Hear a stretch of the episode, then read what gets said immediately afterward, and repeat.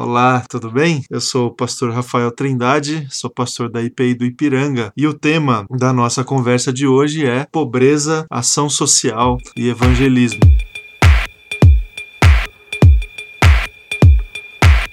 Muito bem, esse é o nosso tema para a nossa conversa no dia de hoje. Esse tema não deveria gerar nenhum tipo de desconforto, nenhum tipo de discussão, nenhum tipo de contradição dentro do ambiente comunitário, mas por incrível que pareça, o tema da pobreza, do envolvimento da igreja com ação social, envolvimento da igreja com ações evangelísticas que têm a ver com responsabilidade social e iniciativas no sentido de, de alguma forma forma é, estancar, ajudar, equalizar a pobreza nas nossas cidades. Por incrível que pareça, esse tema tem gerado certa discussão, certa, certas contradições que são colocadas dentro das reflexões é, teológicas, é, coisa que, na minha opinião, não deveria de forma alguma existir. Afinal de contas, a, o Evangelho de Jesus, a palavra de Deus em diversos textos bíblicos, tanto no Antigo Testamento como nos textos dos evangelhos, como nas cartas do Novo Testamento, a gente encontra é, esse desafio de acolher, de ir na direção de quem sofre, de quem possui demandas sensíveis. É, essas, esses desafios são desafios presentes e próximos, necessários para que a igreja assuma dentro da sua dinâmica de serviço, da sua dinâmica de exercício, dos ministérios, dos dons que são derramados a todos os crentes. Tudo isso isso deve nos levar, de alguma forma, a gerar é, justiça nesse mundo, justiça é, nas comunidades, justiça nas cidades. Existem muitas discussões em relação a esse tema, sobretudo quando esse tema ele é encarado, refletido na perspectiva aqui da nossa, da nossa América Latina. Houveram alguns é, movimentos dentro da reflexão teológica, sobretudo aqui no nosso continente, que levantaram levantaram essa bandeira de que Deus ele possui certa predileção pelos, pelos pobres, pela pobreza, no sentido de estancar e de trazer justiça é, para as pessoas. Obviamente, a, os, as contradições são geradas porque é, naturalmente essas reflexões também é, invadem outros terrenos, sobretudo o terreno o terreno político. Afinal de contas, a responsabilidade mais clara em relação ao estancamento da pobreza na nossa sociedade é do Estado, é do poder público, é a, da, da, das forças políticas da, da nossa sociedade. Quando a igreja se coloca para também discutir esse assunto, para também se envolver com a questão da responsabilidade social, esses dois terrenos se chocam e as discussões, é, vez ou outra, se confundem. Né? A ação da igreja no sentido de, de ir na direção do pobre é confundida com ações políticas que também também, de certa forma, se, se colocam para é, estancar esse tipo de demanda também na nossa sociedade. Discussões à parte, contradições à parte, é, movimentos teológicos, históricos à parte, o fato é que, se a gente olhar para a Escritura Sagrada, se a gente olhar para a palavra do Senhor, a gente tem todas as condições de entender que o desafio que Deus coloca para nós no exercício da nossa vida cristã, do evangelismo, da expansão do reino de Deus, sim, tem a ver com um movimento na direção de quem sofre, na direção de quem possui é, sensíveis demandas, demandas materiais e outras mais demandas que a, a nossa sociedade, a nossa sociedade possui. É, hoje a gente vai falar sobretudo das questões das, da, das demandas, das demandas materiais. A palavra do Senhor nos mostra em diversos textos que esse é um desafio para a igreja. Por exemplo, Êxodo, capítulo capítulo 23,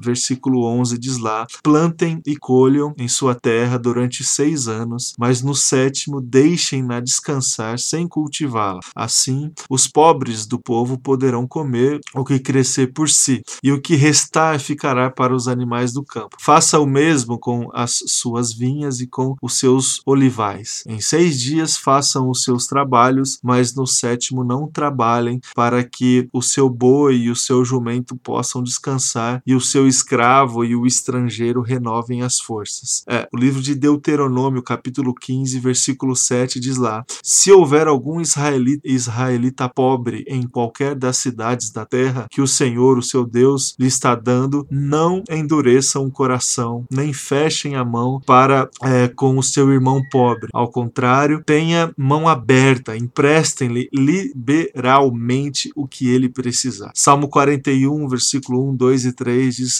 diz assim: Como é feliz aquele que se interessa pelo pobre, o Senhor o livra em tempos de adversidade, o Senhor o protegerá e preservará a sua vida, ele o fará feliz na terra e não o entregará ao desejo dos seus inimigos. O Senhor o susterá em seu leito de enfermidade e da doença o restaurará. Salmo capítulo 82, versículo 3 e 4 diz assim: Garantam justiça para os fracos e para os órfãos. Mantenham os direitos dos necessitados e dos oprimidos. Livrem os fracos e os pobres. Libertem-nos das mãos dos ímpios. São alguns textos, é, meus queridos, que a palavra de Deus nos traz que essa questão da necessidade da igreja, do cristão, do filho de Deus, é, ir atrás de quem possui demandas, especialmente demandas no que diz respeito a questões materiais, demandas que têm a ver com é, necessidades básicas, demandas que têm a ver com saúde, demandas que têm a ver com comida, demandas que têm a ver com é, vazios nos contextos familiares, demandas que têm a ver com é, as pessoas que sofrem. Onde está Deus? Essa é uma pergunta muito presente dentro do nosso coração. Essa é uma pergunta muito presente na história do pensamento cristão. Onde está Deus? É óbvio, você poderia me dizer ah, o seguinte: Deus está em todos os lugares. Afinal de contas, Deus ele é onipresente. Sim, Deus ele é onipresente e sim, ele ele está em todos os lugares. Agora, onde que essa presença de Deus, que é ah, presente em todos os lugares, onde é que essa presença ela é mais percebida? Onde é que essa presença de Deus ela é melhor desfrutada? Onde é que essa presença de Deus ela é ah, mais mais desejada, mais clamada? Certamente é, é no ambiente onde existe uma pessoa que está clamando, sofrendo, expondo a sua necessidade, onde Deus está e onde a sua presença ela é mais clamada, digamos assim, é no meio do sofrimento, é no meio da pobreza, é no meio da fraqueza, é onde é onde não não existe solução humana para estancar a demanda. Deus está ali. Deus, é, eu particularmente tenho muita dificuldade de afirmar que a causa da pobreza, a causa do sofrimento, é, é, Deus é responsável por tudo isso. Eu não sei, eu não sei essa resposta e eu tenho é, realmente muita dificuldade de entender a história, o sofrimento e a vida das pessoas dessa maneira fatalista, dessa maneira é, como se Deus fosse diretamente responsável pelas mazelas, pelos sofrimentos e pela pobreza das pessoas. O que eu consigo afirmar, olhando para diversos textos bíblicos, é que Deus não fica, é, não se coloca de uma maneira displicente, de uma maneira insensível diante do sofrimento humano. Deus está no meio do sofrimento humano. Por que, que eu afirmo isso? Porque quando eu olho para a pessoa de Jesus, quando eu olho para o ministério de Jesus Cristo, eu percebo isso. Deus está no meio do sofrimento. Deus está partilhando a sua palavra, partilhando o seu cuidado, partilhando o seu milagre no meio do sofrimento das pessoas. O movimento de Jesus sempre foi e continua sendo na direção de quem sofre, de quem está doente, de quem está clamando a sua presença e, e a sua intervenção. Jesus Cristo reforçou é, todo o seu ministério essas preocupações essas, e, e aprofundou essas preocupações, corrigiu algumas distorções, ensinou na prática que o amor, que a caridade deveria vir de um coração humilde, de um coração de certa forma assim, sem interesses é, é, obscuros, sem interesses secundários, um coração motivado pelo amor. No contexto onde ele viveu, no contexto da religiosidade judaica que havia se centrado em questões mais formais da prática religiosa, generosa, como oferecer esmola para as pessoas, uma vida de oração, é, uma vida de jejum, como a gente encontra ali no meio do Sermão do Monte, em Mateus capítulo 6, sua sensibilidade diante da dor alheia e a sua prontidão em assistir os menos favorecidos fez, fez parte de todo o seu ministério, fez parte do anúncio do evangelho do reino que, que saiu da sua boca em diversos momentos, as suas parábolas. Parábola do bom samaritano, por exemplo, no evangelho de Lucas capítulo 10. Outros textos mais, ah, no, no texto de Mateus capítulo, capítulo 25, quando ele conta ah, de uma forma ilustrada o final dos tempos, o julgamento, é, o julgamento cabal de Deus, e ali ele coloca é, a, a distinção entre os dois grupos que serão julgados ali, o grupo que irá desfrutar da vida eterna, do gozo eterno, e o outro grupo que irá é, para o castigo eterno. A dis distinção que Jesus coloca ali no Evangelho de Mateus, ela é muito clara e direta. O quanto que um grupo em detrimento ao outro grupo foi atrás das pessoas no sentido de estancar a pobreza, no sentido de, de, de trazer é, comida para quem precisava de comida, de trazer roupa para quem estava passando frio, de, de trazer um cuidado, um acolhimento para quem estava dentro de uma prisão, precisando de, de, um, de um cuidado, de um acolhimento. Jesus, meus queridos e minhas queridas, sempre se colocou na direção é, das pessoas com demandas sensíveis, sempre se colocou é, diante das pessoas que precisavam, de alguma forma, é, de um cuidado, de um cuidado direto, de um cuidado em relação a questões muito, muito urgentes, digamos assim. Jesus sempre se colocou no seu ministério, na sua vida, é, para, de alguma forma, tentar sanar demandas sensíveis, demandas das pessoas. Seu ministério, a gente percebe isso nos textos dos evangelhos. Jesus sempre se colocou é, na direção dos pobres, sempre se colocou, inclusive ali no contexto do Sermão do Monte, ele deixa isso muito claro: bem-aventurados os pobres. Os pobres em espírito, sim, mas os pobres, aqueles que é, conseguem expor as suas necessidades, conseguem expor as suas demandas, as suas necessidades materiais, as suas necessidades é, existenciais, todas as suas necessidades. Jesus é, considera bem-aventurado o pobre e Jesus sempre foi e continua indo na direção na direção dessas pessoas. O apóstolo Paulo, por exemplo, segue essa mesma linha, obviamente, e recomenda na carta aos Hebreus, capítulo 13, versículo 3: Lembrai-vos dos presos, como se estivesseis presos com eles, e dos maltratados, como sendo os vós mesmos também no corpo. O capítulo 2 do, do livro de Tiago, por exemplo, insiste na expressão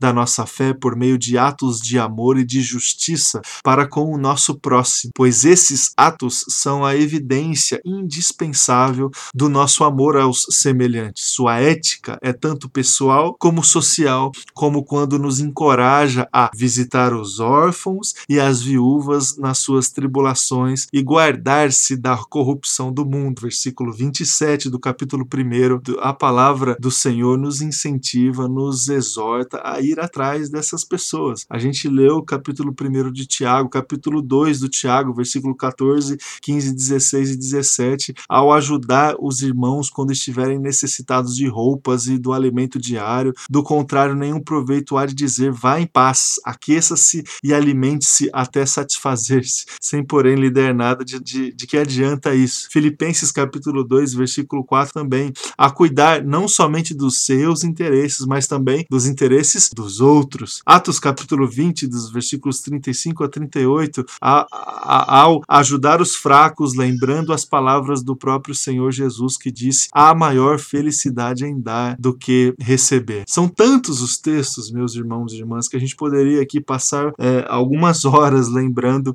desses, desses, desses textos que nos exortam a fazer isso. A questão é o seguinte: como que a gente pode então, assumindo é, esses desafios que a gente encontra na palavra de Deus e praticar essa, essa, essa palavra, esses desafios, essas exortações do Senhor? Como é que a gente pode é, introduzir na nossa, na nossa vida, nossa vida cristã, é, práticas que têm a ver com responsabilidade social, que têm a ver com o estancamento, o estancamento de demandas é, sensíveis da nossa sociedade? Meus queridos e queridas, há várias várias maneiras, várias maneiras, e você sabe disso, desde atitudes pontuais, ajudas que você pode dar a pessoas que fazem parte da, da, sua, da, sua, da sua vida, ou pessoas que você, que, que você tromba, entre aspas, no meio do caminho, que estão precisando de alguma coisa. É, diversas formas de você se envolver com isso. E também você pode se envolver com outros projetos, é, instituições, organizações é, que já têm feito esse trabalho de responsabilidade, responsabilidade social. É, existem várias maneiras, meus irmãos e irmãs, de você se envolver com, com o estancamento da pobreza e com a expansão da justiça de Deus na, na nossa sociedade. Na nossa comunidade, em, em especial, a gente tem é, já desde a década de 80, especificamente desde o ano de 1985, através do nosso instituto, o IHDI, Instituto Humanização e Desenvolvimento Integral, é, a gente tem é, feito esse trabalho de uma maneira mais organizada, esse trabalho da responsabilidade social. Nossa igreja administra em, em junto com, com, com a diretoria do, do IHDI alguns projetos, projetos com crianças, como é a, a, o lar de assistência à criança Joel Correia de Ávila, que é a, a nossa creche. A, a, gente possui dois centros, é, é, centros para criança e adolescente, dois CCAs, trabalham com, com, com crianças e adolescentes também no contraturno escolar. A gente tem a nossa estação bem-estar, que atende pessoas é, em situação de rua ah, durante o dia, à noite também. A gente tem esses projetos e esses projetos estão abertos para voluntários, pessoas que querem ajudar, pessoas que querem é, se envolver. É, boa parte das, das demandas financeiras é, do nosso instituto é, ela, ela é sanada através do, do nosso bazar. Você pode ajudar o nosso bazar beneficente, contribuindo é, não somente com, com, com doações, mas com a sua ajuda, com o seu tempo, divulgando o trabalho, divulgando, é, divulgando o projeto. A gente também possui dentro da estrutura ministerial da nossa, da nossa igreja o Ministério de Ação Missionária. É, são parceiros da nossa igreja através do, do MAN vários missionários e, e vários projetos que também desenvolvem é, é, trabalhos no sentido de estancar a pobreza da nossa sociedade de outras, de outros, de outros países, né, de, de em outros lugares. Você pode é, se inteirar, conhecer, saber como é que funciona. Existem algumas organizações também não governamentais que são parceiras do Ministério de Ação Missionária. Então, assim, é, meu irmão e minha irmã, o terreno, né, a seara, ela é gigantesca. As demandas, sobretudo é, nos lugares de mais vulnerabilidade, e a gente vive, a gente vive no Brasil, um país com profundas, profundas demandas sociais, um país com inúmeras injustiças sociais, um país com diferenças é, sociais muito latentes, muito evidentes, e, e a gente possui é, inúmeras maneiras, inúmeras formas de a gente se envolver, de a gente se envolver. E a gente pode fazer isso não somente para é, a gente ter a nossa consciência, digamos assim, é, aliviada, como muitas pessoas fazem hoje em dia na nossa sociedade. Pessoas que se envolvem com o voluntariado, com o trabalho, com o trabalho social, para de alguma forma a, alinhar ali dentro de seus corações a questão da culpa, né? É, pessoas que muito, que têm muito e se veem na necessidade de oferecer o que sobra para quem está precisando. Nós, cristãos, filhos de Deus, filhos e filhas de Deus, a gente pode fazer isso, a gente pode se envolver com um projeto social, a gente deve se envolver com é, realidades vulneráveis, a gente deve se envolver com organizações sociais, a gente tem sim que olhar para a nossa cidade e servir a nossa, a nossa cidade a partir de demandas sociais. A gente não faz isso para ajudar o poder público, muito pelo contrário, porque é, a gente sofre muito mais nessa esfera da relação com o poder público do que a gente deveria. A gente é, ajuda, a gente se coloca para servir a nossa sociedade porque a gente entende que é um chamado que temos quando a gente se submete à vontade e à palavra do Senhor. A gente faz e a gente pode fazer, a gente pode ajudar o pobre, não por desencargo de consciência, mas porque a gente entende que esse é o nosso chamado. Esse essa é a vontade de Deus para nós. É, a gente entende que fazendo isso, nós estamos alinhados com a palavra do Senhor, nós estamos alinhados com inúmeros textos bíblicos que nos exortam, que nos enviam para esses lugares de vulnerabilidade. Deus está nesses lugares. E se Deus está nesses lugares, a gente tem que ir para lá. Se Deus está no meio do sofrimento, no meio da, da vulnerabilidade humana, e se a gente quer estar junto com Deus, desfrutando da sua presença e do seu cuidado, a gente tem que estar nesse lugar também. Que a gente consiga, que você consiga aí, meu irmão e minha irmã, a ter o seu coração sensível, é, conscientizado, digamos assim, dessa, dessa responsabilidade de ir atrás das pessoas e de servir as pessoas, de levar a palavra de Deus através da sua ação, a sua ação que deve ir na direção de quem sofre, na direção é, do pobre e de quem possui é, demandas, demandas é, existenciais, demandas materiais, que você consiga servir ao Senhor e desenvolver a sua vida e o seu ministério obedecendo a palavra de Jesus. Amém? Que seja assim na minha vida, que seja assim aí na sua vida, é, que seja que essa realidade faça parte das nossas vidas em nome de Jesus. Amém e amém.